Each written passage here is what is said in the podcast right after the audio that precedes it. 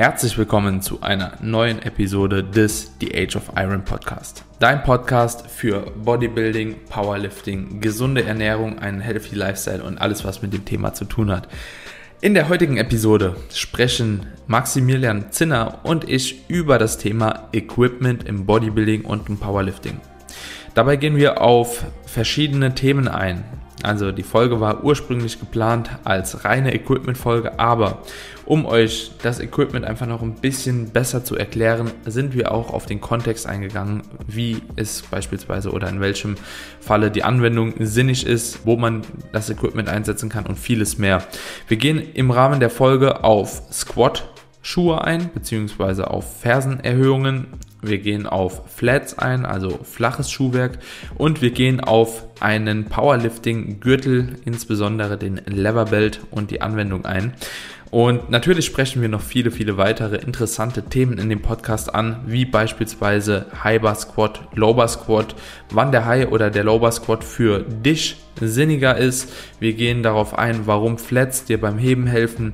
Wir gehen darauf ein, wie beispielsweise Pressatmung, Valsalva-Manöver funktioniert und vieles, vieles mehr. Also es ist eine sehr, sehr interessante Folge geworden, aus der jeder etwas mitnehmen kann und ich verspreche dir, dass auch du bestimmt den einen oder anderen Trick noch in der Folge entdecken wirst, der dir vielleicht noch helfen wird. In diesem Sinne wünsche ich dir jetzt da draußen viel Spaß bei der neuen Episode und wie immer würde es uns extrem freuen, wenn du uns doch abonnierst auf deinem Podcast, auf deiner Podcast-Plattform deiner Wahl, egal ob auf Spotify, auf Apple Podcast, auf dieser, wo auch immer, sodass du in Zukunft keine Folge von The Age of Iron mehr verpassen wirst. Und jetzt erstmal viel Spaß bei der neuen Episode mit Maximilian Zinner.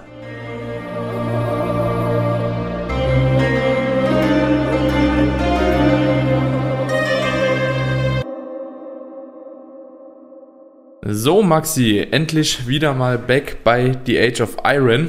Lange Zeit, glaube ich, jetzt nicht am Start gewesen. Die letzte Episode habe ich eben nochmal geguckt, war zusammen mit dem Pascal Su und dem Marc Traut in dem Powerlifting Roundtable.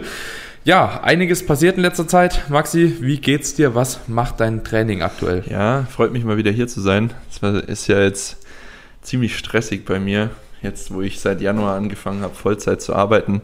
On top zum Training, zum Coaching und allem drum und dran. Da bleibt dann gar nicht mehr so viel Zeit. Und man muss schauen, dass man alles relativ gut unter einen Hut bekommt. Das Training. Ich hatte sogar am Anfang, als ich den Job neu angefangen habe, ein bisschen Angst, ob ich das alles so hinbekommen, weil weißt ja nicht, wie es läuft mit nochmal mindestens 40 Stunden Arbeit pro Woche on top. Und davor war es eigentlich schon so, dass ich gut planen musste. Da, Das mhm. war so, ein, ja, war so ein Berg, wo ich dachte, na, wie, wie kriegst du das jetzt überhaupt hin? Aber es hat erstaunlich gut funktioniert. Also man kann sich doch irgendwie immer anpassen und man kann mhm. auch immer Zeit fürs Training finden. Deswegen jeder, der sagt, nee, ich habe keine Zeit, ich arbeite oder so, das zählt nicht. Wenn du willst, dann kriegst du, kannst du auch die Zeit finden. Das ist wirklich so. Und ja, ja Training läuft mega gut zurzeit. Also ich weiß nicht, wo das herkommt. Es hat gerade eine ziemlich vom Dachboden. Ziemlich, ja, am Dachboden. Ziemlich gute, ziemlich gute Phase. Also irgendwie ist die Kraft gerade richtig am Start. Ein bisschen was umgestellt in der Beuge, da ist die Technik viel besser geworden. Also es ist gar kein Vergleich. Äh, Bank läuft auch besser, Heben läuft eigentlich immer ganz gut. So, ich kann mich, kann mich nicht beschweren. Und am Dachboden hm. ist alles gut. Ja. Und gestern, nee, vorgestern war kurz ein Lichtblick am düsteren Corona-Himmel. München oder München, Bayern, Großraum München hat angekündigt, die Fitnessstudios dürfen wieder öffnen. Das war dann, die Message mhm. ging raus für sechs, sieben Stunden. Mein Gym hat sogar schon aufgemacht einen Tag, weil die irgendwie das vorher mitbekommen haben. In München mhm. wurde dann angekündigt, dass es aufmacht und am nächsten Tag hieß es dann, ach nö, eigentlich doch nicht. Weil, weil mhm. Sport, Einzelsport, Kontrakt, kontaktfreier Einzelsport darf stattfinden, aber Fitnessstudios zählen als Freizeiteinrichtung und nicht als Sport. Und deswegen. Ja, ja, das wird doch irgendwie genau, jetzt gesondert. Genau, und deswegen so, müssen ne? die zubleiben. Ja, ja. Das, also, ja, cool. richtig cool. Hat mich richtig gefreut. Sehr, sehr geile Aktion mal wieder. genauso wie die, wie die Studios teilweise in Hessen irgendwie Ja. auf hatten, die ganze Zeit, ja so vier, fünf Wochen oder so. Die Leute waren so hyped, wirklich. Die Leute, die in Hessen im Studio trainiert haben in der Zeit bei mir im mir Coaching, die waren so hyped, ey. Das ging mir so ab und danach halt nochmal so ist ein ein harter Schlag ja, in die ist- Fresse. Da- Also, dass es dann einfach nochmal zugemacht hat. Ich habe mir auch gedacht, so dann lass es lieber zu. Ja, es ist so. ne? Also Genau. dann lass lieber zu, wenn du dir nicht sicher bist, so du kannst das halten, dann lass es lieber zu, weil die Studiobetreiber, die müssen wahrscheinlich wieder drei Millionen Mhm. Hygienemaßnahmen machen, dies, das, Ananas und dann am Ende des Tages müssen sie nach einem Monat wieder zumachen und haben wahrscheinlich nochmal mega viel Geld bezahlt, um halt eben so ein Hygienekonzept halt eben wieder auszuarbeiten, wie es halt eben auch überall war. Ich kenne das von Kollegen mit Shisha-Bars und so weiter und so fort. Die bauen sich da alles Mögliche zurecht, gucken, dass sie den Laden umgekrempelt kriegen so und dann Ja. tack, eine Woche später wieder zu. Aber naja, ich sag immer so, ich möchte halt auch nicht in der Haut stecken, das entscheiden zu müssen. Dementsprechend Nö, das ja, ist es, stimmt, wie es ist. aber es ist trotzdem ein ziemlicher Abfall. Dann machst du da mal einen Tag auf, rennst Jo. dann ins Studio, freust dich, jetzt Ja. geht's wieder los. Ich habe schon, ich habe den Braten irgendwie gerochen. Ich habe ich hab dem nicht getraut, weil ich müsste, ich müsste ja meine meine zwei Stangen, meine Belt Ja, Squat ja. Attachment und so müsste ich alles vom Dachboden runterräumen, ins Auto, dann ins Gym Ja. fahren und dort wieder anschließen und so Ja. weiter und so fort. Und ich habe mir gedacht, nee, irgendwie, ich traue dem Ganzen nicht. Ich lasse es jetzt nochmal da oben, weil nicht, dass ich es dann einen Tag später wieder irgendwie zurückschleppen muss. Und schwupps, einen Tag später war Ja. wieder zu. So, so geil, die Franziska hat mir auch gestern genau geschrieben. Ja, ich habe für einen kurzen Moment gedacht, mein Leben wäre wieder gerettet so. Ich darf wieder ins Gym. Ich schwör sogar, also die hat gesagt, ja, die Gyms machen sogar, also ich habe gehört, die sollen in München aufmachen und ich habe mir schon überlegt, wie ich es zeitlich einplanen kann, dass ich jeden Tag 60 Kilometer nach München fahren kann in meiner Vorbereitung, um dort zu trainieren und nochmal heimzufahren. Und dann macht sie, aber es war doch wieder ein Ja. Schuss in den Ofen. so, so, oh ey, das tut mir so leid, Unfassbar, wirklich. Ja, wirklich. Ja. Naja, Aber Maxi, back to the topic. Auf jeden Fall soll es heute um das Thema Equipment gehen. Equipment im Bodybuilding und Powerlifting. Ich denke, da können wir uns relativ gut ergänzen. So, du kannst, denke ich, ein bisschen mehr von Equipment an sich erzählen, weil du wahrscheinlich auch schon mit mehreren Sachen gearbeitet hast, mit denen ich bisher noch keinen Kontakt hatte. Aber ich glaube, ich kann im Hinblick Bodybuilding da auch nochmal ganz gute Inputs geben. Ich würde das Ganze gerne so strukturieren, dass wir einfach so ein bisschen so über das einzelne Equipment sprechen. Also was es überhaupt so an Equipment gibt für die jeweilige Situation. Und dann auch vielleicht nochmal über die Sinnhaftigkeit von der Anwendung. Also, weil nur viel Equipment, um viel Equipment zu haben, ist, glaube ich, auch jetzt nicht unbedingt so große Notwendigkeit. Ich würde mal anfangen, einfach so bei den normalen Dingen wie beispielsweise Schuhwerk. Ja, wir wir starten mal so mit Schuhwerk rein. Was gibt es für Schuhwerk, das sich allgemein eignet im Gym? Und ich glaube, da kann man auch noch mal so ein bisschen unterteilen, beispielsweise bei einem Squat oder für Beinpressen und auch noch mal für so Hip Hinges, ja, ähm, grundlegend. Jo, starten wir mal mit so Squat am Patterns. besten, am Geeignetes besten Schuhwerk. in Yeezys oder in Trainingsschlappen. Per- Perfekt, das ist auch Ja. Crocs. Crocs sind Ja, mein Grüße an. Pascal, der macht das wirklich. Aber der kann das auch. Das ist der Einzige. Aber nee, Spaß beiseite. Ich glaube, Yeezys oder jegliche Schuhe mit so einer fetten Schaumstoffsohle sind das Schlimmste, was man machen kann beim Beugen. Hm. Genauso wie einfach lock zu lockeres Schuhwerk. Ja, grundsätzlich. Gleicht rein theoretisch so einer äh, labilen Unterlage, so, ne? Äh, es gibt ja auch diese Ja, Petsyballbeugen und so, ne? Ja, So genau so ist, ist es das, dann. wenn man mit- Wenn's, wenn's Ja, Gewicht hoch genug Spaß. ist, um diesen Schaumstoff zusammenzudrücken und zum, zum Wackeln zu bringen, dann hast du genau das erreicht. Aber das sollte Ja. man, glaube ich, lieber nicht machen. Was ich aus, aus Powerlifting-Sicht sagen kann, ist, dass man, gerade wenn man jetzt anfängt, äh, mit Powerlifting oder generell zu beugen, man sollte nicht Mhm. sofort zu Gewichtheberschuhen greifen. Also zu Schuhen mit Keil. Okay. Weil Ja. die einfach zu overhyped sind, obwohl sie eigentlich manchmal gar nicht benötigt werden. Äh, Das Ding bei einem Schuh mit Keil ist, der bringt die Ferse etwas nach oben, eben durch den Keil hinten, was es dir ermöglicht, fehlende Sprunggelenksmobilität zu kompensieren, indem du natürlich die Ferse schon erhöht hast. Du musst mit dem Sprunggelenk nicht weit, so weit vorgehen, wie wenn du einen flachen Schuh hättest. Das hilft. Mhm. Das heißt, wenn du da Probleme hast mit der Sprunggelenksmobi, dann solltest du auf jeden Fall drüber nachdenken, ob du dir einen Schuh mit Keil holst. Und wenn du ein sehr quadstarker Beuger bist, das heißt, wenn du sehr, wenn deine Quads stark, sehr stark im Vergleich zur Hüfte sind, dann könntest du dir auch überlegen, mit Keil gleich zu starten, weil dadurch, dass du den Keil hast, wird von der, man muss sich das ja immer so vorstellen bei der Kniebeuge, du hast, wenn du das Gewicht auf den Schultern hast, eine Schwerkraftlinie, die durch den Körper geht, die sollte immer bestmöglichst über dem Mittelfuß sein und von dieser Schwerkraftlinie, der Abstand zu den Gelenken ist immer, je größer der ist, desto größer die Belastung und die Arbeit, die das Gelenk verrichten muss. Und dementsprechend mhm wenn du jetzt zum Beispiel einen Keil unter den Fersen hast, dann schiebst du automatisch die Knie weiter weg von dieser Schwerkraftlinie, weil das eben, das passiert eben dann so, weil eben deine, ja. deine Fersen erhöht sind. Dementsprechend ist die Belastung aufs Kniegelenk höher. Wenn du nun beim Squat wieder aufstehen willst, ja. was brauchst du, um das Kniegelenk zu strecken? Den Beinstrecker, also den Quad. Das heißt, je weiter, ja. je weiter das Knie von dieser Schwerkraftlinie vorne ist, desto mehr muss der Quadrizeps arbeiten, um das Knie zu strecken, weil eben das Drehmoment erhöht ist auf das Gelenk. Dementsprechend muss es mehr Arbeit verrichten. Mhm. Und ja, so kann man sich das immer vorstellen. Man kann sich das vorstellen, wenn du von der Seite den Squat anschaust, je weiter von dieser Schwerkraftlinie das Gelenk entfernt ist, desto mehr muss es arbeiten, beziehungsweise müssen die Muskeln darum arbeiten, um es letztendlich zu bewegen.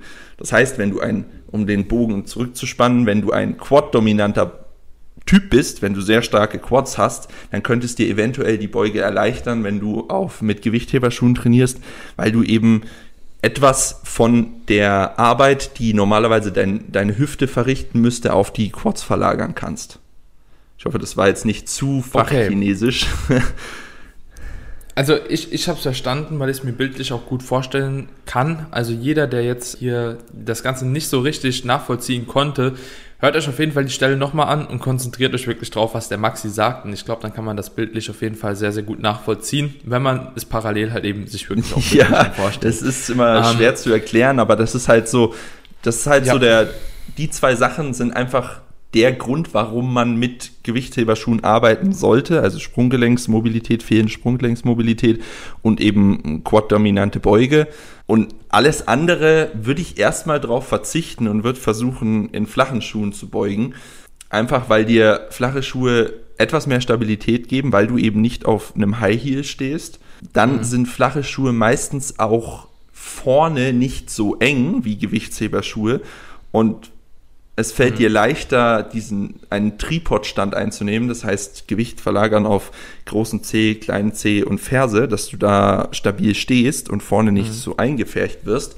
Ja, und die meisten Powerlifter, die Lowbar beugen, sind meistens auch hüftstärker als quadstärker und da bietet sich dann einfach der flache Schuh auch ein bisschen mehr an. Mhm. Okay, das waren jetzt schon mal ganz gute Inputs, Maxi. Jetzt muss ich das Ganze nochmal aus Bodybuilding-Sicht ein bisschen ja, versuchen, also meine Sichtweise einfach nochmal so ein bisschen einzuspielen und wollte ich dahingehend auch direkt schon nochmal ein bisschen was fragen. Also, zwar ist es so, dass du, wenn du schon ein Quad starker Dude bist, also wenn der Quad zum einen ausgeprägt ist, zum anderen du da echt viel Kraft entwickeln kannst, kannst du natürlich, um noch stärker zu werden, davon profitieren, wenn du halt eben heel elevated, also quasi mit einer Fersenerhöhung Absolut, beugst. Ja. So, jetzt ist es, jetzt stellt sich mir aber die Frage, wenn man eben Probleme in der Sprunggelenk, in Sprunggelenken hat und eben auch ja, ein starker Quadbeuger ist, macht es dann nicht unter Umständen Sinn, tatsächlich, bevor man eben zu ähm, fersenerhöhten Schuhen greift, mit beispielsweise einer Sprunggelenksmobility zu arbeiten oder gegebenenfalls halt eben auch die Beuge trotzdem in Flats zu beugen, um quasi die etwas schwächere Muskulatur, in dem Fall halt eben Glutes, Hams, Rückgestrecker, was auch immer, also so die ganze posteriore Kette, um die halt eben zu kräftigen, dass man letzten Endes auch eine Beuge hinbekommt in Flats. Wie ist so deine Ansicht dazu? Das kommt halt immer drauf an. Äh, reden wir jetzt rein vom Bodybuilding-Aspekt. Also wenn wir rein Bodybuilding-mäßig das Ganze betrachten, dann würde ich da auf jeden Fall zu Heels greifen. Ich, ich beug zum Beispiel selber meine Competition-Beuge in Flats, weil ich sehr, sehr hüftdominant mhm. bin. Ich bestehe quasi nur aus, aus, aus Hamstrings mhm. und Adduktoren und Glute. Mhm. Aber Safety Squat, Safety Squat, Bar Squats beuge ich auch in, in Heels. Einfach um da den Fokus mhm. eben auf die Quads noch stärker zu legen. Weil das ist eh eine, eine, eine High-Bar-ähnliche oder ein Mix aus High-Bar und Front Squat. Dementsprechend hohe Ablage. Mhm. Dementsprechend musst du beugst du aufrechter, was mehr Knievorschub bringt und da ist dann die Belastung eh schon mhm. stärker mhm. auf den Quads. Und da das einfach eine Bodybuilding-Übung für mich ist, die die Quads stärken soll, greife ich dann auch zu Heels, um das Ganze noch zu intensivieren. Also hm. Da nutze ich das dann tatsächlich und da würde ich das auch Leuten empfehlen, jetzt irgendwie halber Squats zur Competition Low Bar Beuge einbauen, um eben die Quads zu stärken. Nimm den Keil noch mit, weil du dann die Quads noch mehr Arbeit hm. verrichten lässt und so eben an deiner Schwachstelle arbeitest. So rum würde ich das schon machen. Ja. Was ich nicht als allzu zielführend sehe, ist in Flats zu beugen, wenn du sehr quad-dominant bist, um deine hintere Kette zu stärken, weil es meiner Meinung nach viel bessere Übungen gibt für die hintere Kette wie ein RDL oder ähnliches, hm. der einfach nur ja. da den Fokus drauf legt und wo du dann letztendlich, glaube ich, über einen längeren Zeitraum mehr von profitierst und stärker dort wirst, als wenn du das in der Beuge versuchst abzufrühstücken. Also wenn du da Defizite erkennst, ja. dann würde ich auf jeden Fall dran arbeiten, wird dann aber eine spezielle Übung dafür machen und das nicht versuchen durch den Squat irgendwie auszumergeln, sondern einfach versuchen dann hm. extra stärker zu werden und trotzdem ja. die Beuge so zu beugen, wie du am stärksten bist. Das ist, ist ja. mein, meine Meinung dazu. Und was, was hattest du noch gesagt? Ich hatte es gerade noch, jetzt habe ich es vergessen. Aber, aber ich, ich, ich grätsche noch ja. mal kurz rein. Also ich bestätige das auch so. Also würde ich jetzt auch sagen, auch im Bodybuilding-Kontext, egal, glaube ich auch, egal ob es Powerlifting oder Bodybuilding-Kontext wäre, ähm, denke ich, dass es definitiv die sinnvollere mhm. Variante ist, dann trotzdem halt eben ähm, in Heels zu beugen. Einfach aus dem Grund, dass man halt eben dann wirklich die also der Squat würde ich schon oder den Squat würde ich schon tendenziell eben als Squat-dominante Übung eigentlich schon so deklarieren.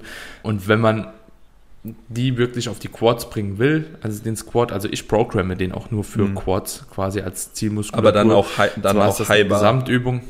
Einen, High, genau, aufrechten ja, Highbar Squat, ja, das ist, das ist klar. Weil, ja. weil ich würde jetzt einen. Also der, der hat zwar der, aufrechte Bar Squat, der hat zwar mehr Aktivierung von Quads tendenziell, aber auch ein Low Bar Squat hat natürlich auch eine starke Quad-Involvation. Also auch da wüsste ich nicht unbedingt, also da würde ich es vielleicht so als Gesamt Übung, aber ich glaube, diese Kniestreckung ist halt doch so essentiell dabei. Ja, das auf jeden ist, Fall. Äh, es gibt ja auch, glaube ich, Daten, ich meine, es gibt doch Daten, die das Ganze mal verglichen haben und es kommt halt eben super individuell das, auf den ähm, jeweiligen Athleten an, ob genau. der trotzdem Quad oder äh, Hip dominant beugt. Ja, das, ne? das auf jeden Fall. Es kommt auch auf die Oberschenkelknochenlänge an.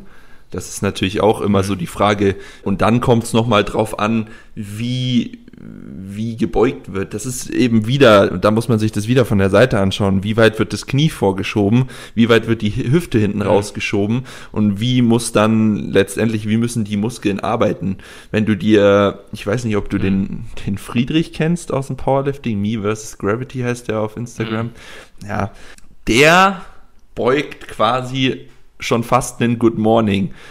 Und da ist es mhm. dann so, also da würde ich fast meine Hand für ins Feuer legen, dass der, wenn man sich seine Faserrekrutierung anschaut, jetzt nicht die Beuge als Quad-dominante Übung hat, weil das ist wirklich, also der hat mhm. wirklich fast fast senkrechte äh, Unterschenkel und schiebt alles über die Hüfte nach mhm. oben, beugt so aber auch 300, 300 mhm. Kilo, also es, es funktioniert sehr gut für ihn. Mhm. Und ja, ich glaube, das ist wirklich ja unterschiedlich von, von Individuum zu Individuum.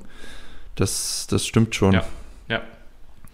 Mhm. Genauso habe ich auch teilweise jetzt mittlerweile ein paar Klientinnen, die extrem lange Oberschenkel haben und auch eine super lange Wirbelsäule in Relation zu den Armen und auch Unterschenkel.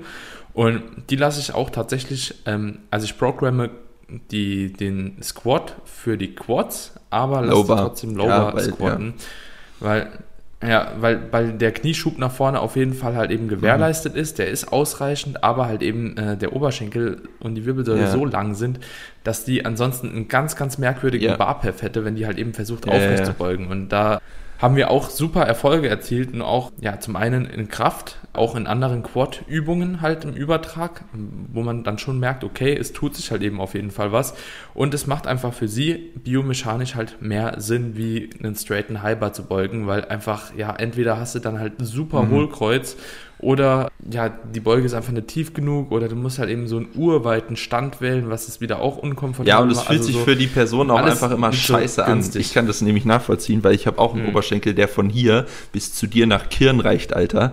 Das ist un meine Oberschenkelknochen sind, das ist unfassbar. Mhm. Und wenn ich versuche, halber zu beugen, ciao. Das, das mhm. sieht aus wie eine verkrüppelte Lowbar-Beuge. Es, es, geht einfach nicht mhm. anders. Und ja, ja Mai, so ist das halt. Ne? Da muss man immer. Ja. Das ist auch eine Sache, äh, bevor wir jetzt zu sehr in, in verschiedene Squat-Techniken abrutschen, denke ich, schließe ich das Thema einfach mal ganz kurz ab. Das ist eine. Wäre aber auch interessant für eine, für eine weitere ja, Folge. Stimmt, das Hatte ich, glaube ich, so machen. auch noch nie thematisiert. Wir können auch also mal die, die, die, ganzen Lifts alle mal durchgehen. Breiter, breiter Griff beim Bankdrücken, enger Griff Sumo oder Conventional oder was weiß ich, da kann man eigentlich relativ viel drüber reden. Ähm, Leute, wer, wer, wer die Episode jetzt hier hört und ihr Bock habt auf eine solche Episode, dann macht doch mal gerade einen Screenshot von hier der Story, also von unserem Podcast, haut das in eure Story rein und schreibt einfach mal dabei Hashtag Hyber Beuge. Ja. Und dann werden der Maxi und ich auch gerne nochmal einen Explizit, Podcast zu dem Thema genau. machen, wenn genug Feedback hier kommt. Also lasst auf jeden Fall die Stories klingeln und dann äh, drehen wir mal eine neue Episode für euch ab. Maxi, so lustig, jetzt haben wir 20 Minuten so komplett off-topic ja, geredet. Ich, ähm, lass mich aber noch eins Maxi, ganz kurz, ganz kurz sagen, was ich... Hau raus. Das ist jetzt ein Rat an jeden, der gerade irgendwie einsteigt ins Training. Setzt euch mit euren Körpermaßen auseinander, euren Knochenlängen etc., euren Gliedmaßen und schaut euch nicht einfach Lifts von irgendeinem Lifter auf Instagram an und versucht genauso zu beugen, zu heben und zu benchen. Wenn die nicht gerade zufällig dieselben Maße haben wie ihr, dann werdet ihr da ziemliche Probleme bekommen. Das ist nur so ein mhm. Tipp, der eigentlich, was viele leider machen, die schauen sich den chinesischen Gewichtheber an, wie der eine Highbar-Beuge macht und denken sich, scheiße, warum kann ich die nicht so? Ja, weil der Typ einfach ein Drittel deines Oberschenkels hat. So, das, das mhm. ist halt, genau, das sollte man nicht machen. Aber genug von dem Thema ja. jetzt. Ja, alright, gut. Wenn wir bei Squat-Schuhen nochmal angelangt sind, welche Squat-Schuhe kannst du tendenziell empfehlen? Worauf ist dabei zu achten? Hast du da so kleine Punkte? Du hast, glaube ich, bisher immer nur Nike Romaleos, oder? Nee, ich bin tatsächlich, ich, ich habe angefangen mit Adi Power, die alten Adi Power. Die ich habe? Ich glaube schon, du hast die, die schwarzen, ne? Komplett mhm, schwarz. Ganz schwarz. Ja, ja, ja, die, mhm. genau die. Dann bin ich auf Romaleo 3 XD umgestiegen. Ähm, auch mhm. gut. Dann äh, Romaleus 4 probiert, bin ich gar nicht mit klargekommen, weil da der Keil irgendwie nochmal höher war, glaube ich. Ich weiß nicht, irgendwas hat mit denen nicht gestimmt. Mhm. Dann bin ich wieder zurück zu den Adi Power tatsächlich. äh, und jetzt beuge ich in Flats. ja, cool. Ähm, okay, und wie, wie ist so deine Erfahrung zwischen den Schuhen? Also so, was würdest du sagen, was ist so der grundlegende Unterschied ähm, vielleicht zwischen Adi Power auch und Nike Romaleo? Weil du jetzt gesagt hast, du bist nochmal auf Adi Power umgestiegen. Mm, Romaleos sind ein Ticken niedriger vom, vom Keil. Also mhm. ich weiß nicht, wie viel genau. Ja. Und die Adi Power haben sich einfach besser angefühlt. Die haben, die waren schön flexibel, aber trotzdem eine richtig harte Sohle. Also du stehst da mhm. schon bombenfest in den Dingern. Und die Romaleos waren immer ja. so ein bisschen wiggly. Die waren, die haben mich irgendwie ja. nie so richtig gecatcht. Äh, ich habe mhm. sie dann, wenn ich ehrlich bin, einfach nur genommen, weil sie cool sind, weil sie gut mhm. aussehen. Darauf sollte man aber ja. eigentlich auch überhaupt keinen Wert legen. Aber ja, äh, mhm. war halt so. Und ja. Tatsächlich habe ich auch zwischen der Wahl gestanden, Maxi. Also ich war genau in der gleichen Situation wie du. Ich dachte so, oh komm, die Romaleos, die sehen schon ziemlich geil ja. aus. So. Kannst dir nach fünf Jahren Adi Power jetzt auch mal neue holen, aber ich muss sagen, meine Adi Power, das sind ja auch so Lederschuhe, glaube ich. Ich meine, ja, die sind, die aus, sind Leder. aus Leder. Ja. Die sind so geil angepasst mittlerweile auf super, meinen ja. Fuß. Die, die lassen sich gut schnüren, die sind auch komfortabel eigentlich, muss ich sagen. Und dementsprechend bin ich auch, seit ich begonnen habe mit den Schuhen, noch nie abgewichen. Ich bin auch noch nie auf Flats umgestiegen beim Beugen. Was mir aufgefallen ist bei den Anti-Power, ich kann es mich gerne korrigieren, wenn das nicht so ist. Ich glaube, die sind ein bisschen breiter als die Romaleos vorne. Boah, keine Ähm, Ahnung. weil ich das habe kann, so einen kann schon richtigen sein, ja. Mhm. fetten Fuß und ich komme mit den Adi Power halt eben sehr, sehr gut zurecht. Und ich meine, ich habe einmal Romaleos anprobiert und es war zu eng, aber natürlich waren die dann auch nicht so eingelaufen Ja. und dies und das. Ähm, ich glaube, das ist aber so gerne auch hier eine Korrektur, falls ihr da bessere Erfahrungen habt, schreibt mir einfach gerne auf Instagram DM. Jo, gut. Ich denke, da können wir auf jeden Fall jetzt erstmal einen Haken dran setzen, wenn es darum geht, in Flats zu trainieren. Ähm, ich denke, bevor wir jetzt halt eben nochmal ein Topic aufmachen mit, äh, was eignet sich für Sumo Deadlift, was eignet sich für ein ADL, was eignet Mhm. sich für dies, das, würde ich ganz gerne kurz auf Flats einfach mal zu sprechen kommen. Flats eignen sich grundsätzlich halt eben deutlich besser für Hinges als halt eben, ähm, ja, so fersenerhöhte Schuhe wie die Squat-Schuhe. Einfach aus dem Grund, weil man halt eben eine bessere Spannung auf die hintere Kette bringen kann und eine bessere Aktivierung auch dementsprechend in Hams, Glutes und so weiter und so fort hat. Und was mir auch bei, bei Flats immer auffällt, beziehungsweise was mich bei ähm, fersenerhöhten Schuhen stört, ist, dass man halt eben tendenziell bei Hebenmustern in eine leichte Kniebeugung kommt. Und das hat man, finde ich, bei Flats nicht so.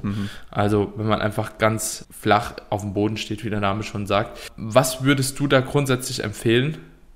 Wie, wie, wie meinst du jetzt? Was für Schuhe? An, an oder? flachen Schuhen. Ach so. Ja. Kenne ich mich gar nicht aus. Ich habe Vans. Tatsächlich Heben Vans. Ja, Vans oder Chucks gehen immer.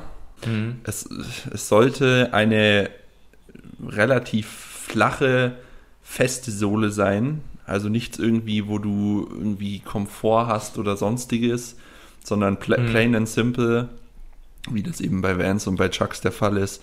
Äh, oder man sucht sich eben wirkliche Deadlift-Schuhe raus. Da gibt es auch einige, die sind auch sehr, sehr flach. Ich habe zum Beispiel zum Mhm. Heben so Slipper von Notorious Lift. Das sind einfach so, Mhm. ja, äh, Slipper eben. Also so, so ein bisschen bessere Ballettschuhe, würde ich mal sagen. Mhm, Ja, Se sehen auch so aus. Ja, genau. Und Ja. zum Beugen habe ich einen Sabo Deadlift Schuh. Also ich, Okay. ich trage einen Deadlift Schuh zum Beugen, weil das meiner Meinung nach Mhm. auch einfach der perfekte Schuh ist zum Flat, in Flats beugen. Der ist Mhm. knöchelhoch, das heißt, du spürst so ein bisschen Knöchelsupport noch, aber ohne dass es dich Mhm. jetzt einschränken würde. Ähm, der hat auch eine sehr flache Sohle und ähm, ist auch ein relativ breiter Schuh vorne. Das heißt, der verläuft ja genau so, dass du eben deinen vollen Fuß auf den Boden bringst und wirklich, wie ich vorhin gesagt habe, diesen Tripod-Stand einnehmen kannst. Den, Ja. der, ist, der, ist, der ist sehr, sehr gut. Den würde ich tatsächlich empfehlen, wenn sich jemand jetzt überlegt, er will sich einen Schuh für alle äh, Hip-Hinge-Übungen und Beuge in Flats holen, dann würde ich diesen Sabo Deadlift Schuh empfehlen. Äh, ansonsten, Mhm. wenn man sich gar keine Schuhe jetzt erstmal kaufen will, ähm, mach's in Vans oder in Chucks, die du noch zu Hause hast. Oder barfuß. Aber barfuß ist halt auch Mhm. immer ein bisschen rutschig und so, aber geht auch. Ba ba Barfuß finde ich auch ein bisschen problematisch, nur wenn man anfängt zu schwitzen, beispielsweise in einem Gym, Ja. ähm, wenn Ja, die so. Holz, Holzboden haben oder so, da wird Barfuß dann ein bisschen räudig und da werden Socken auch Ja, oftmals unkomfortabel sein. genau. Allerdings Barfuß eigentlich ein richtig geiles Feeling und wenn du Barfuß das machst und beispielsweise auf einer Gummimatte oder so hebst, ist Barfuß schon richtig Killer. Also man muss es wirklich sagen, so Ja, du es bist ist halt ja- fest barfuß so. So soll es ja auch eigentlich Ähm. sein. Da ist nichts, was irgendwie deinen Stand noch beeinflussen könnte. Ja, genau. Das ist äh, sehr, sehr geil. Also probiert es unbedingt aus. Geheimtipp, Liquid Shark unter die Schuhe, also unter die Füße. hilft, Ja. hil- hilft gut, aber ähm, ja, macht halt Dreck. Ich stelle es Ähm. mir gerade so vor, wie alle jetzt dann im Gym sitzen, ihre Socken ausziehen, sich schön Liquid Chalk unten drauf spielen und alle schauen sich so an, Alter, was ist denn bei dir verkehrt? Ja, Digga, ich brauche Ja, im öffentlichen Gym kannst du es, glaube ich, nicht Nee. machen. Pass auf, nach der Podcast-Folge gehe ich erstmal ins Gym und klatsch mir erst also im Home-Gym Liquid Shark halt drunter so und jeder denkt sich, what the hell. Ja, aber ich denke, da haben wir schon relativ gute Schuhe genannt. Ich glaube, man muss auch kein großes Hexenwerk bei Flats draus machen, wie du Nee. schon gesagt hast, so ist nicht nötig. Was ich nicht empfehlen würde, wären beispielsweise Air Force, weil da auch zum Beispiel wieder so die Sohle halt extrem erhöht ist, was natürlich auch beim Heben ein bisschen ungünstig werden kann. Mhm. Ne? Aber ansonsten, ja, aber selbst da, wenn man sich halt eben daran gewöhnt, das damit zu machen, ist es auch noch in Ordnung. Ne? Also so, man sollte nur nicht erwarten, wenn man vorher halt einen Vans oder so gehoben hat und dann ein Air Force irgendwie übergeht, so dass das halt das gleiche ja. Ergebnis liefert. Das wird wahrscheinlich dann erstmal ein bisschen schwieriger nochmal sein. Aber Pascal beugt ja auch, glaube ich, ein Air Force, ne? Das macht er aber nur wegen, dem, gesehen, wegen dem Swag. So, aber der, es geht anscheinend, beim, ja. Ja, beim Pascal muss der Swag auch stimmen. Und ich glaube, der ist der einzige Mensch, wenn der Swag nicht passt, leidet die Leistung. Es ist so. Wenn, ja. wenn, wenn bei dem der Swag nicht passt, dann leidet die Leistung. Das ist nur bei dem so. Ja. Aber es läuft anscheinend ziemlich gut auch. Also, ja. ich sag mal so, die Beuge sieht schon. Ja. Ja, also ich beug nicht mal die Hälfte so, keine Ahnung. Ähm, Aber ihr habt, ihr habt eigentlich ziemlich, ja? ihr habt ziemlich ähnliche Proportionen. Also ich glaube von der Oberschenkellänge und so nehmt ihr euch nicht viel, ne? Mein Oberschenkel ist arschlang. Echt? Siehst du beispielsweise, ja, kannst, kannst mal beobachten, wenn ich hebe, okay. ähm, wie weit der nach hinten rausgeht oder wenn ich ein ADL machen muss, was ich da eine Hüftbeugung habe. Ähm, ah, ja. Weil der hm. Oberschenkel so lang ist. Okay. Ja, deswegen beuge ich auch so schlecht. Ja, ich dachte. Aber heb halt schon relativ stark. Ja, ja ich dachte irgendwie, hm. ihr hättet da ähnlich kurze Oberschenkel, aber naja. Leid, leider nicht. Sieht, sieht man auch ganz gut, wenn man sich so die Frontposen oder so von mir anschaut. Mhm. Deswegen habe ich auch so tendenziell weniger Adduktoren, glaube ich. Also meine Quadköpfe, die sind ja auch so lang gezogen über das ganze Bein. Mhm. Geht ja gefühlt so ein Quadkopf hoch, ohne irgendwie so ein bisschen ausladend zu sein. Ich glaube einfach, weil das halt eben zu lang ist. Aber ja, anderes Thema wieder. Nächster Punkt, den ich auf jeden Fall ansprechen wollte, bevor wir jetzt schon irgendwie mindestens die Hälfte der Zeit hier oben haben, war, äh, ist auf jeden Fall der Gürtel, Powerlifting Belt. Und da gibt es, glaube ich, schon sehr, sehr viele, sehr, sehr starke Unterschiede. Und welchen Gürtel nutzt du aktuell? Und welche Erfahrungen hast du auch schon mit anderen Gürteln gemacht? Mm. Ich habe angefangen mit einem guten alten Body Attack Gürtel. Äh, weißt du, die, ja, noch ja. die, die hin, ja, hinten breit sind und vorne eng werden, äh, also vorne schmal werden, so. Also so, so diese Dingsform. Klassiker. Ich habe nicht gewusst, wofür ich den überhaupt brauche. Ich habe auch nie irgendwie interabdominalen Druck in den Gürtel gebracht. Aber ja. ich, ich habe ihn trotzdem ja, getragen, ja. weil man halt Gürtel trägt. Das ist aber auch schon, keine Ahnung, acht Jahre her oder so. Ist ja auch gesund. Ja, genau. Auch beim, beim, beim, beim Bizeps Curl muss der sitzen. Äh, macht auch eine schmale Taille und so. oh. Ähm, kennst du die Leute? Letztens war ich im, ja, was heißt letztens? Boah, wie lange ich schon nicht mehr in einem Studio trainiert habe. Ja, seit Wahnsinn. einem halben Jahr wahrscheinlich. Ähm, ja, oder länger, ich weiß ja. auch nicht. Ich bin ja die ganze Zeit schon so im Home Gym da rumturteln. Auf jeden Fall war ich im Gym und so der Dude, der sich gerade vor drei Wochen angemeldet hat, ne, mit Bandscheibenvorfall, kommt mit dem Gürtel so, hm. ne, und macht so, ja, wie fest soll man den eigentlich ziehen und so. Und ich denke so, Bro, also so, du machst halt eine Incline Chest Press Maschine, du, du, du, machst einen Adduktor und ziehst einen Gürtel an, so. Ja, ähm, weißt genau. du überhaupt, für was der ist? Der so, ja, ja, dass ich äh, kein ja, Problem mit meinem Rücken bekomme. Ich so, ja. jo, also, das, ja, nach langem Hin und Her auf jeden Fall hat er dann auch gemerkt, dass es nicht so sinnvoll ist, weil ich habe mir dann wirklich die Mühe gemacht und habe es ihm wirklich mal komplett von A bis Z erklärt, weil es mir irgendwie so so leid getan hat, auch dass die Leute halt was empfohlen bekommen und halt eben in so einem Unwissen bleiben. Mhm. Ja, auf jeden Fall, dafür ist ein Gürtel nicht da. Ein Gürtel ist grundsätzlich dafür da, um, Maxi, erklär's. Um in den Gürtel zu atmen und inter, intraabdominalen Druck gegen den Gürtel aufbauen zu können, um so den Rumpf zu stärker anspannen zu können, mehr Spannung zu halten. Quasi, man kann sich das so vorstellen, man drückt oder man spannt die Bauchmuskeln gegen den Gürtel, um so noch mehr Spannung letztendlich auf die Bauchmuskeln oder nicht nur die Bauchmuskeln, generell den Rumpf zu bringen. Also es ist, es mhm. stabilisiert schon, aber man muss halt wissen, wie man es an, anwendet. Ja, ja. Und, auf jeden Fall. Ähm, ja.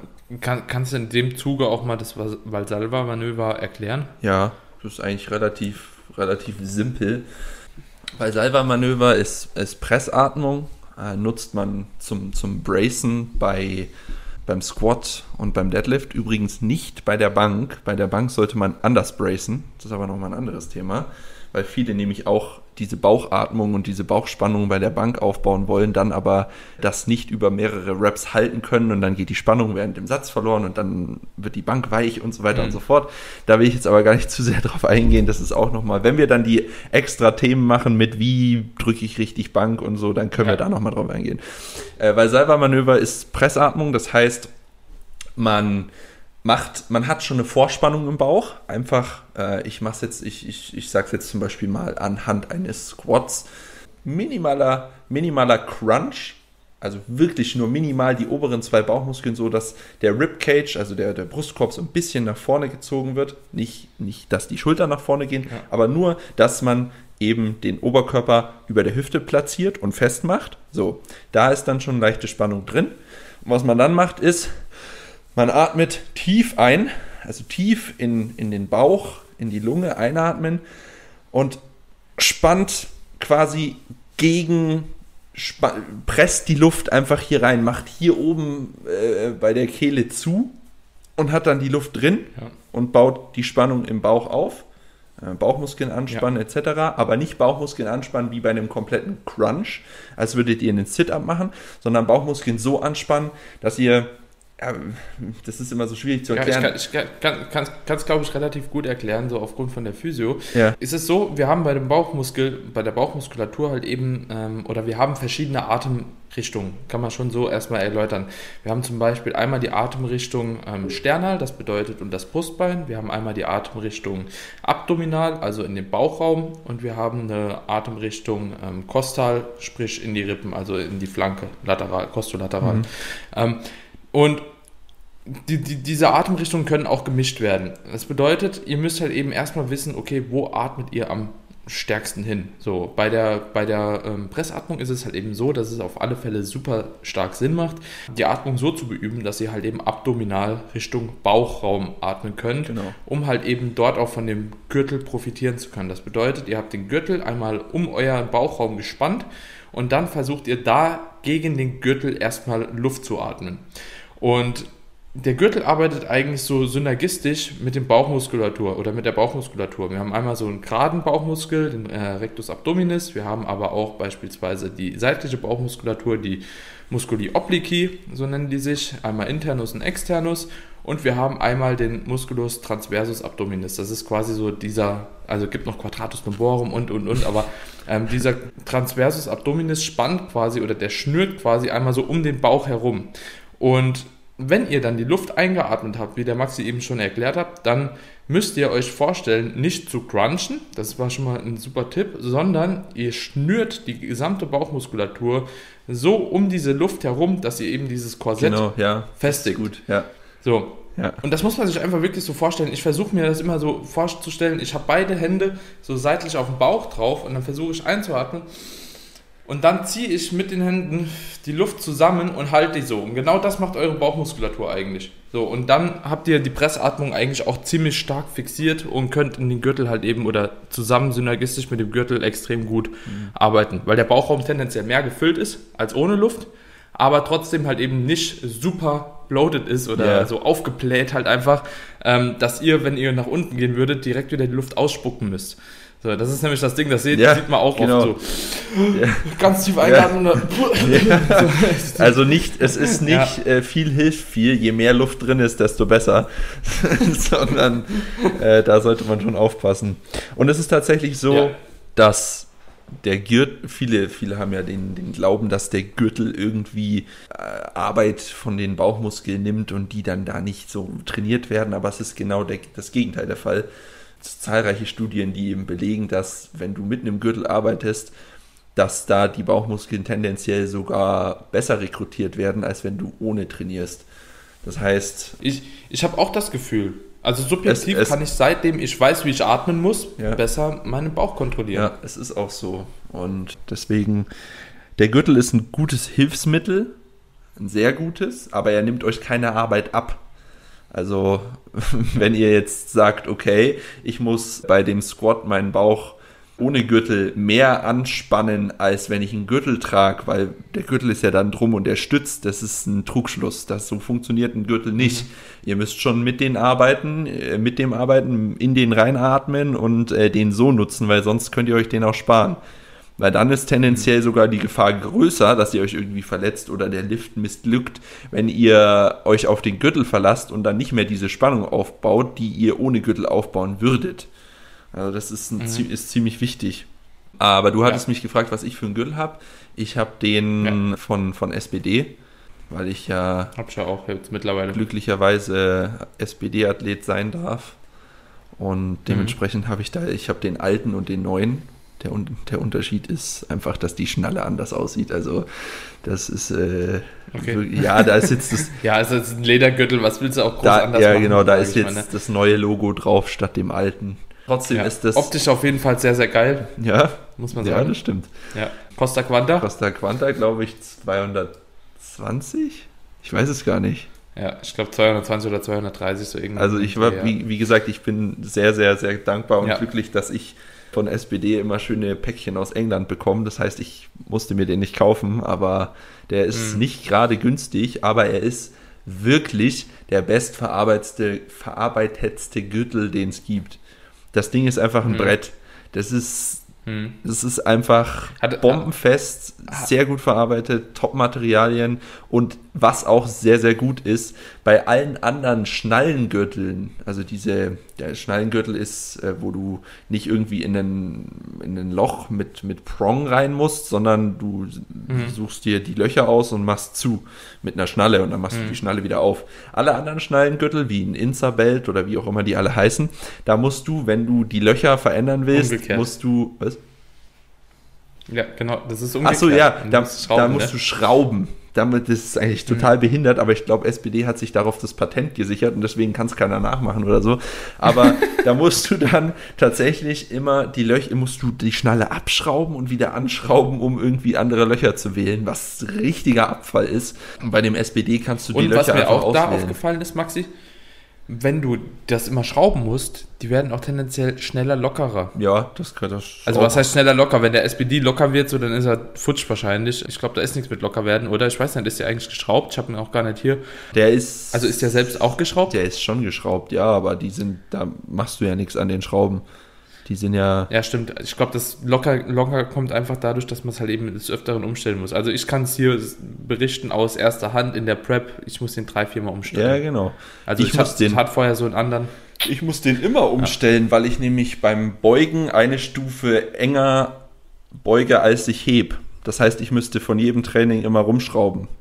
Und das so. äh, ja. fun funktioniert ja. nicht. Das wäre ja. das wäre richtig nervig. Ja, der Gürtel ist, der ist 13 mm. Es gibt 13 mm und 10 mm Gürtel von der Dicke. Mhm. Nee, doch, ja. ja. von der Dicke, klar. Doch, doch, Breite. Nee, was ist es denn nun? Länge wäre so. Ja. Äh, Höhe wäre so, von der Höhe. Nee, nee, nee, nee, nee, nee. Da geht's um. Ah, nee, ja, nee, dann, ja, dicke Breite, streckst ja. Ja. Ja, ja.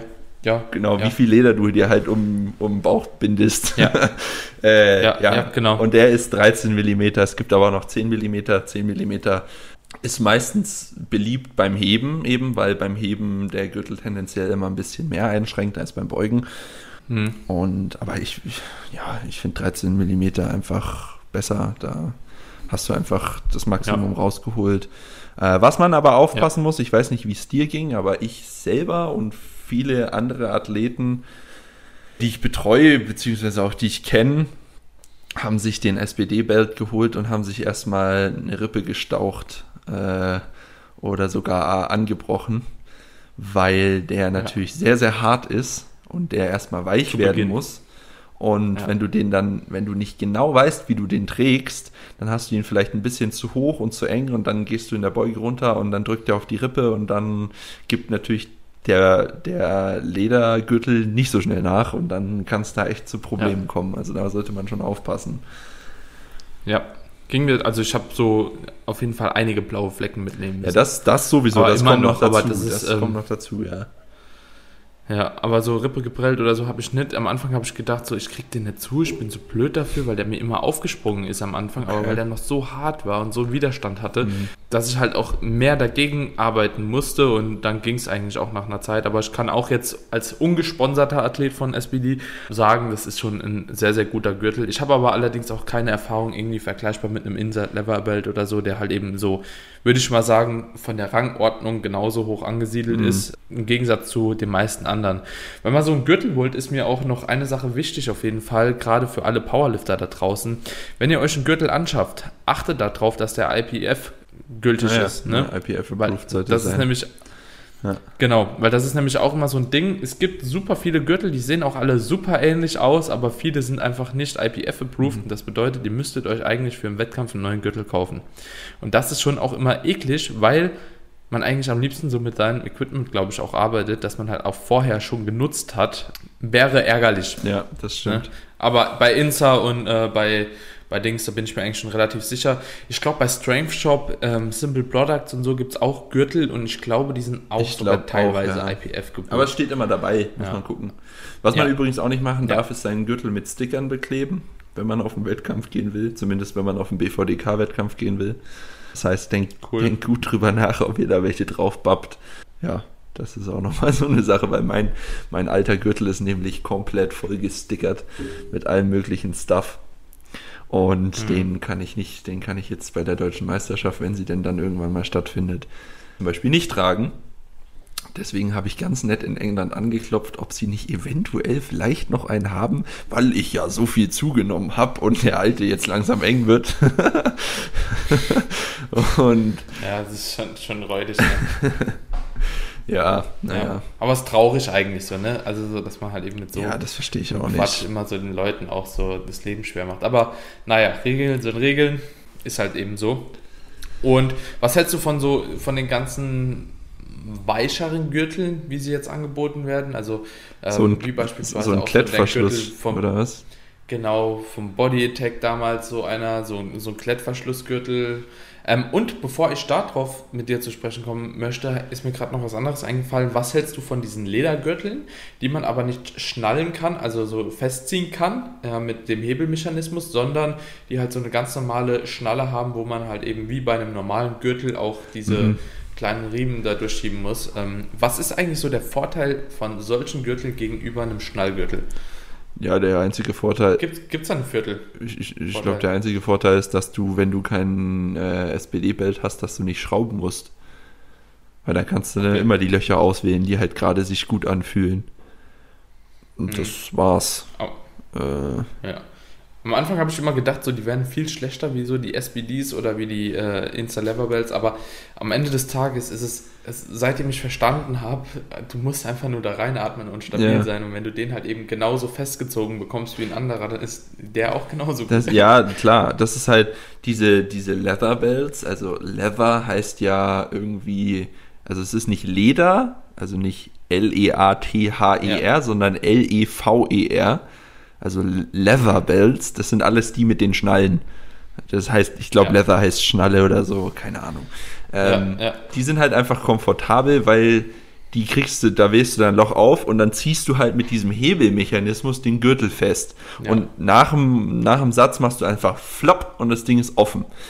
Wenn du dann hingehen musst und du willst diesen, diesen Prong-Gürtel, also die heißen irgendwie Double Prong und Single Prong, ähm, willst Mhm. den festziehen, da musst du dir schon irgendwie, musst dich äh, irgendwie am, am besten am Rack festhalten und dann an diesem Gürtel rumzerren, um den irgendwie festzubekommen und dann das Ding da durchzustecken und nach dem Satz musst du nochmal hingehen und nochmal das aufzerren und da ist halt diese Schnalle einfach viel, viel komfortabler. Das ist der einzige Unterschied. Es, Mhm. ist, es ist leichter, Ja. easy to handle.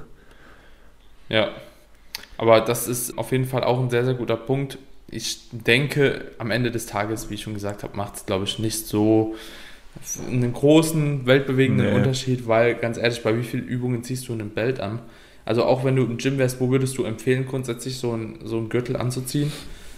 Naja, überall, wo du eine gute Core-Stabilität brauchst, äh, bei allen, nicht bei allen Grundübungen, beim Bankdrücken kann man es auch machen, ich finde es aber komisch. Ich trage den Gürtel tatsächlich nur bei allen Beugemustern, außer jetzt Split Squats oder so, da nicht. Und beim Heben. Aber bei RDLs zum Beispiel auch nicht, weil der mich da irgendwie stört. Das heißt, also ich, da gibt es kein wirkliches Rezept für, wo man den jetzt tragen muss und wo nicht. Das muss man. Das wechselt bei mir auch immer. Muss man, ja, muss man selber rausfinden. Also bei Beuge ist es so, beispielsweise, da, da muss ich, also so, da profitiere ich einfach. Ich brauche so den hart auch, ich kann nicht ohne beugen. tragen. Geht nicht. Kannst Ja. knicken. dass ich das da auf jeden Fall nicht äh, weglassen werde, zumindest zum aktuellen Zeitpunkt. Bei beispielsweise beim Heben, bei ähm, ja, Hybrid-Sumo oder so ziehe ich auch ganz gerne Gürtel an, obwohl ich ihn da auch nicht bräuchte, zwangsläufig, muss ich sagen. Bei ADLs bräuchte ich ihn auch nicht zwangsläufig und da habe ich auch immer mal wieder bei beiden Lifts Phasen, wo ich einfach ohne Gürtel hebe, Mhm. weil es einfach irgendwie sich besser anfühlt dann in dem Moment. Mir manchmal auch einfach so, ich glaube, du kennst das auch, du hast manchmal so Phasen, wo dir einfach selbst deine Technik nicht so passt Mhm. und dann tust du so eine Kleinigkeit ändern, wie Gürtel einfach mal ausziehen, vielleicht ein bisschen Gewicht nochmal droppen oder so und dann auf einmal läuft die Technik halt Mhm. eben nochmal deutlich besser und dann kommt wieder eine Phase, wo ich dann einfach mehr bewegen will und dann ziehe ich nochmal einen Gürtel halt eben an und bei Beugen ist es tatsächlich auch so, alles, wo die Axiallast halt von oben kommt, also Mhm. wo einfach wirklich so die Last von oben auf die Wirbelsäule drückt, Ja. auch bei einer Hex Squat oder so kann ich da super gut mitarbeiten, Ja. wohingegen ich bei einer Beinpresse auf keinen Fall einen Gürtel brauche. Nee. So, das muss, wie du schon sagst, glaube ich, jeder so ein bisschen für sich selbst evaluieren. Beispielsweise bin ich auch kein Dude, der jetzt bei einer OHP beispielsweise unbedingt einen Gürtel bräuchte. So, wohingegen ganz Ja. viele andere Leute da mit Gürtel arbeiten. So, das ist halt eben sehr, sehr individuell und kommt so ein bisschen auf den Athleten an. Ja, Maxi, noch abschließend. Wir haben, wir haben noch gar oder- nicht viel erledigt. Nee, wir haben noch gar nicht viel erledigt. Wollten wollten die Stunde, äh, die Folge auf jeden Fall unter einer Ja, Stunde ja. halten. Wir machen noch einen zweiten Podcast wahrscheinlich drüber über das restliche Equipment. Ja. Aber ich sag mal so, ich kann auch keine Informationen nur so halb rausgeben. Also so, wenn ich dann ein Thema aufgreife, dann muss auch ein klar. bisschen Kontext da sein. So, ich denke, das haben wir hier ganz gut bearbeitet. Noch so abschließend für alle Leute, die halt eben so, so, so weiche Gürtel tragen. Ne? Also entweder mit Klettverschluss oder halt eben so, wo keine Dicke hinten dran ist, Mhm. die nicht richtig zumachen können. Und wann würdest du sagen, oder gibt es Gründe, einen solchen Gürtel zu tragen, deiner Meinung nach? Eigentlich nicht. also, die, wenn man es richtig anwendet, dann kannst du da auch reinatmen. Aber es ist halt. Nicht so nee. gut. Also, es ist halt. Und, und ich hätte auch immer Angst, dass das Ding aufgeht. da, beim, Klettver beim, beim Klettverschluss auf jeden Fall. Das ist richtig. Also, der, Mhm. den würde ich erstmal gar nicht nehmen.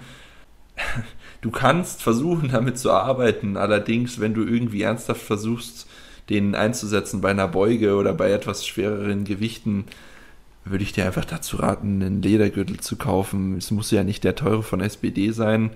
Äh, du kannst auch irgendeinen günstigen nehmen. Aber so ein Klettverschlussding, das ist einfach. Ich habe sogar so ein Ding von Amazon für 50 Euro gehabt vorher. Das war so Kunststoff Ja. keine Ahnung so, aber der war auch in Ordnung. ja, ähm, einfach ich bis irgendwas, vor einem halben Jahr auch noch was gebeugt bisschen Widerstand gibt, wo du eben reinatmen kannst, wo du deine Bauchmuskeln gegenpresst. Und wenn du da einen Klettverschluss hast mit irgendeinem am besten noch flexiblem Stoff, dann kannst du es dir auch schenken, wenn der Stoff dann nachgibt, Ja. weil da ist es die einzige Komponente, die dann ins Spiel kommt, ist irgendwie Placebo psychisch. Ja. Das war's. Ja. Das Ding ist, egal ob wir jetzt von Squatschuhen oder auch von dem Gürtel reden, bin ich hier felsenfest der Meinung, spart nicht am falschen Ende. Ja, richtig. Also das ist genauso wie spart nicht das Geld für einen Coach, um euch Supplements leisten zu können. Ja. Ähm, genauso ist es auch hier, spart nicht an Equipment, um euch irgendwas anderes kaufen zu können. So, weil am Ende des Tages Schuhe, ihr lauft den ganzen Tag, den ganz, das ganze Training damit rum, immer wieder über mehrere Jahre, wie beispielsweise jetzt bei mir, fünf Jahre in gleichen Schuhen, so mindestens schon fünf, also ich glaube, das ist sogar schon länger.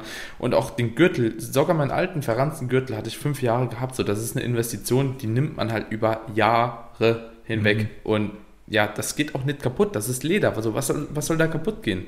Groß, die geben sogar ja noch Garantie drauf. ne? Lifetime sogar, So, glaube ich. ja, also deswegen investiert das Geld, wenn ihr Bock habt, äh, da einfach weiterzukommen und eurer Gesundheit, sage ich auch ganz bewusst, äh, was Gutes zu tun, weil wenn ihr euch verletzt, weil der Gürtel einfach zu aufgegangen ist, ja, wie du eben schon gesagt hast oder so, ja, und ihr deswegen eine Beuge verkackt, so, und keine Ahnung, was da passieren kann. Mhm. Wenn euch deswegen verletzt, so, ihr tretet euch oder ihr beißt euch in den Arsch. Ja, richtig. Wenn, wenn ihr das Geld nicht ausgegeben habt oder euch denkt, so, ja, das wäre mit einem anderen Gürtel halt eben beispielsweise nicht passiert. Genau, Maxi, coole Folge war ausführlich. Ja. Ich hatte eigentlich gedacht, wir kriegen es alles durch. Es, es war naiv von mir zu glauben, so mit unseren kleinen Exkursen, die wir immer haben. Aber ja. auf jeden Fall, denke ich, machen wir dann noch äh, eine weitere Folge. Ich habe noch einiges auf dem Schirm. Ich wollte eigentlich noch Knee Sleeves äh, und Elbow Sleeves ansprechen. Und Handgelenksbandagen. Handgelenksbandagen, Zughilfen. Ja. ja, und weiteres. genau. Alright, Maxi. Ich danke dir auf jeden Fall, dass du da warst. Sehr gerne. Und wie gesagt, meine Freunde, denkt auf jeden Fall dran an den Screenshot in eurer Story mit dem ja, Highbar und Lowbar Hashtag. Und dann können wir auch dazu nochmal eine separate Folge machen. Ich denke, da gibt es auf jeden Fall auch noch sehr, sehr coolen Input. Und wenn die Leute dich finden wollen, warst du ja lange nicht mehr da. Maxi, wo finden die dich? Auf Instagram. The Benchboy. Yeah. uh, The Benchboy auf Instagram. Team Benchboy fürs Powerlifting Coaching, wenn ihr da Interesse habt äh, Instagram www.teambenchboy.com. Ja, das war's. Mehr habe ich nicht. Cool. Aber das sollte ausreichen. genau. Yes. Alright. In diesem Sinne, Maxi, ich wünsche dir was und wir hören uns dann zur nächsten Episode wieder. Bis dann. Bye, ciao, bye. Ciao. Vielen lieben Dank, dass du die Episode bis hierhin zu Ende gehört hast und weiterhin eingeschaltet hast. Ich hoffe, der Podcast zusammen mit dem lieben Maxi hat dir gefallen und du konntest etwas für dich und dein Training mitnehmen. Egal, ob du ja, jetzt ein besseres Wissen darüber hast, wann man Squat-Schuhe einsetzt, wann man Flats einsetzt oder eben den Gürtel nutzt oder einfach gut unterhalten wurdest. Ich hoffe, du konntest das herausziehen aus der Folge, was du dir erhofft hast. Und ansonsten lass uns doch gerne eine DM auf Instagram da, was du dir gerne für die nächsten Episoden zusätzlich wünschen würdest, wenn wir das weitere Equipment ansprechen. In diesem Sinne wünsche ich dir noch einen wunderschönen Tag, egal was du gerade machst, ob du beim Autofahren bist, beim Spazieren bist gegebenenfalls sogar im Training bist. Ich hoffe, du schaltest beim nächsten Mal wieder ein. Bis dahin, euer Daniel.